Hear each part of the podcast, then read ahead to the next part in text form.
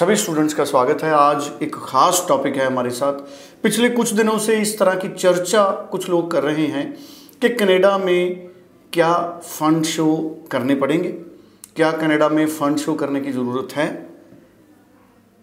ये ऐसा टॉपिक है जिस पर जसमीत भाटिया जी हमको बताएँगे। जसमीत भाटिया जी लैंडमार्क इमिग्रेशन के चीफ हैं और पिछले लगभग चौदह साल से स्टूडेंट्स को एडवाइस कर रहे हैं। और लैंडमार्क इमिग्रेशन डायरेक्ट रिप्रेजेंट करता है कनाडा के more than hundred colleges and universities को।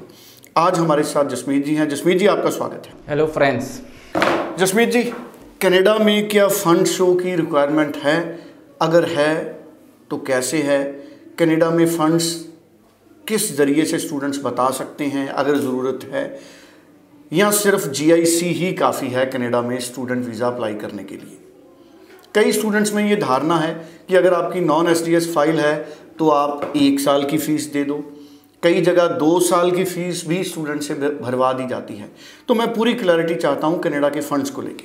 सो फ्रेंड्स एंड पेरेंट्स जिनको ये डाउट है और बहुत सारे मैं टीवी शोज़ देखता हूँ जिसके अंदर मुझे और बहुत सारे डेली बेसिस पे मेरे को क्वेरीज भी आ रही हैं कि जिसमें मुझे पूछा जा रहा है कि सर फंड शो क्लाइंट ने बोला है हमें करने के लिए कंसल्टेंट ने बोला है।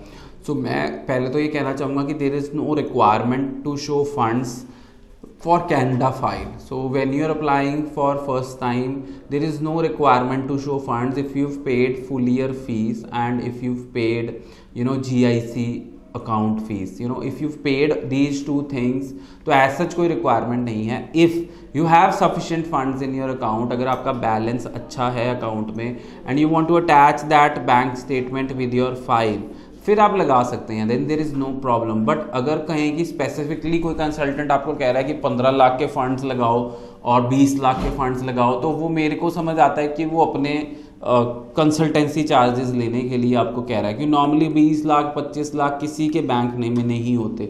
So after you have paid tuition fees for one year after you have paid for GIC तो 18-20 लाख तो आप पहले ही दे चुके हो आज की डेट में। उसके बाद 20 लाख के फंड्स आप कहाँ से पुटअप कर दोगे? सो so, मेरे को लगता है students that is kind of a miss guidance but अगर जेन्यनली आपके पेरेंट्स कहीं गवर्नमेंट एम्प्लॉई हैं बिजनेसमैन हैं या आपके पीपीएफ अकाउंट में जीपीएफ अकाउंट में या बैंक स्टेटमेंट्स में या फिक्स डिपॉजिट्स में already you have sufficient money then you can definitely put up but अगर अगर हम बात करें कि स्पेसिफिकली कोई रिक्वायरमेंट नहीं आई है तो आई डोंट थिंक सो कि there is any requirement which has come new to put up funds in your file बिल्कुल ठीक है जी। सो so, ये फंड्स को लेकर हमारा एक ख़ास टॉपिक था जिस पे जसमीत जी ने अपनी पूरी बात रखी है, पूरी क्लैरिटी फिर भी कोई कन्फ्यूज़न है तो आप nine zero four one three nine zero four one two पर बात कर सकते हैं। Info at landmark immigration dot com पर आप ईमेल कर सकते हैं। आप किसी भी दिन अपना प्रोफ़ाइल किसी भी टाइम अपना प्रोफ़ाइल इस नंबर पर भेजें और जसमीत जी से ज़्यादा सलाह लीजिए। Thank you so much thank you so much